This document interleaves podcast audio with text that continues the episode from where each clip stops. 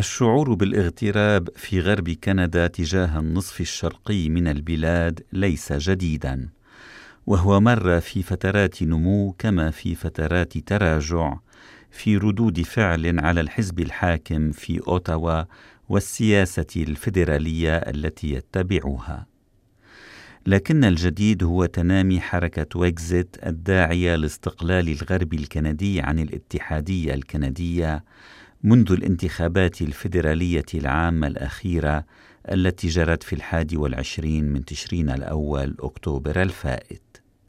فتلك الانتخابات أعادت الحزب الليبرالي الكندي بقيادة جوستن ترودو إلى السلطة مرة ثانية على التوالي ولكن بحكومة أقلية ودون حصوله على أي من مقاعد ألبرتا الأربعة والثلاثين ومقاعد ساسكاتشوان الأربعة عشر في مجلس العموم الكندي.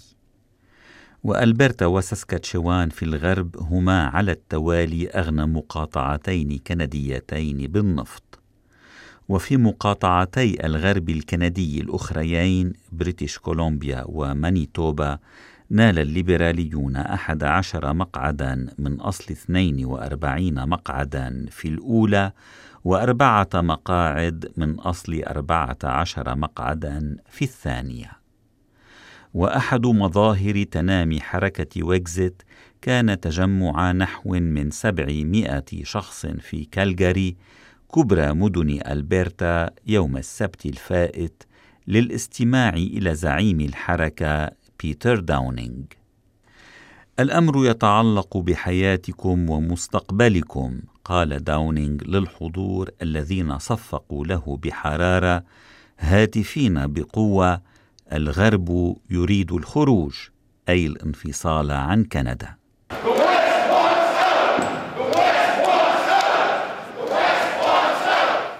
وكشف داونينغ أنه مصمم على أن تشارك حركة ويكزيت في الانتخابات التشريعية المقبلة على صعيد المقاطعة في كل واحدة من مقاطعات الغرب الأربع وعلى الصعيد الفيدرالي أيضا بعد أربع سنوات. وأشار إلى أهمية تنامي الحركة في هذه المقاطعات من أجل التوصل إلى تنظيم استفتاء شعبي فيها حول الانفصال عن كندا. أنا لست يساريا ولا يمينيا. الانفصال هو لمصلحة كنديي الغرب من أجل إنقاذ اقتصادنا ومستوانا المعيشي يؤكد داونينغ. وحركة ويكزيت ليست بعد حزبا سياسيا معترفا به. وتقول هيئة الانتخابات الكندية إنها تلقت من الحركة طلب ترخيص لتأسيس حزب سياسي قبل نحو أسبوعين وبانتظار الحصول على الرخصة ينوي داونينغ مواصلة عقد التجمعات لدعم فكرة انفصال الغرب الكندي ويأمل في مشاركة حركته في الانتخابات العامة في ساسكاتشوان العام المقبل. ويرى عدد من المحللين السياسيين أن تبني الأحزاب الحاكمة في مقاطعات الغرب بعض مطالب حركة ويكزيت دون الحاجة للدعوة إلى انفصال الغرب عن كندا كفيل بسحب البساط من تحت قدمي الحركة.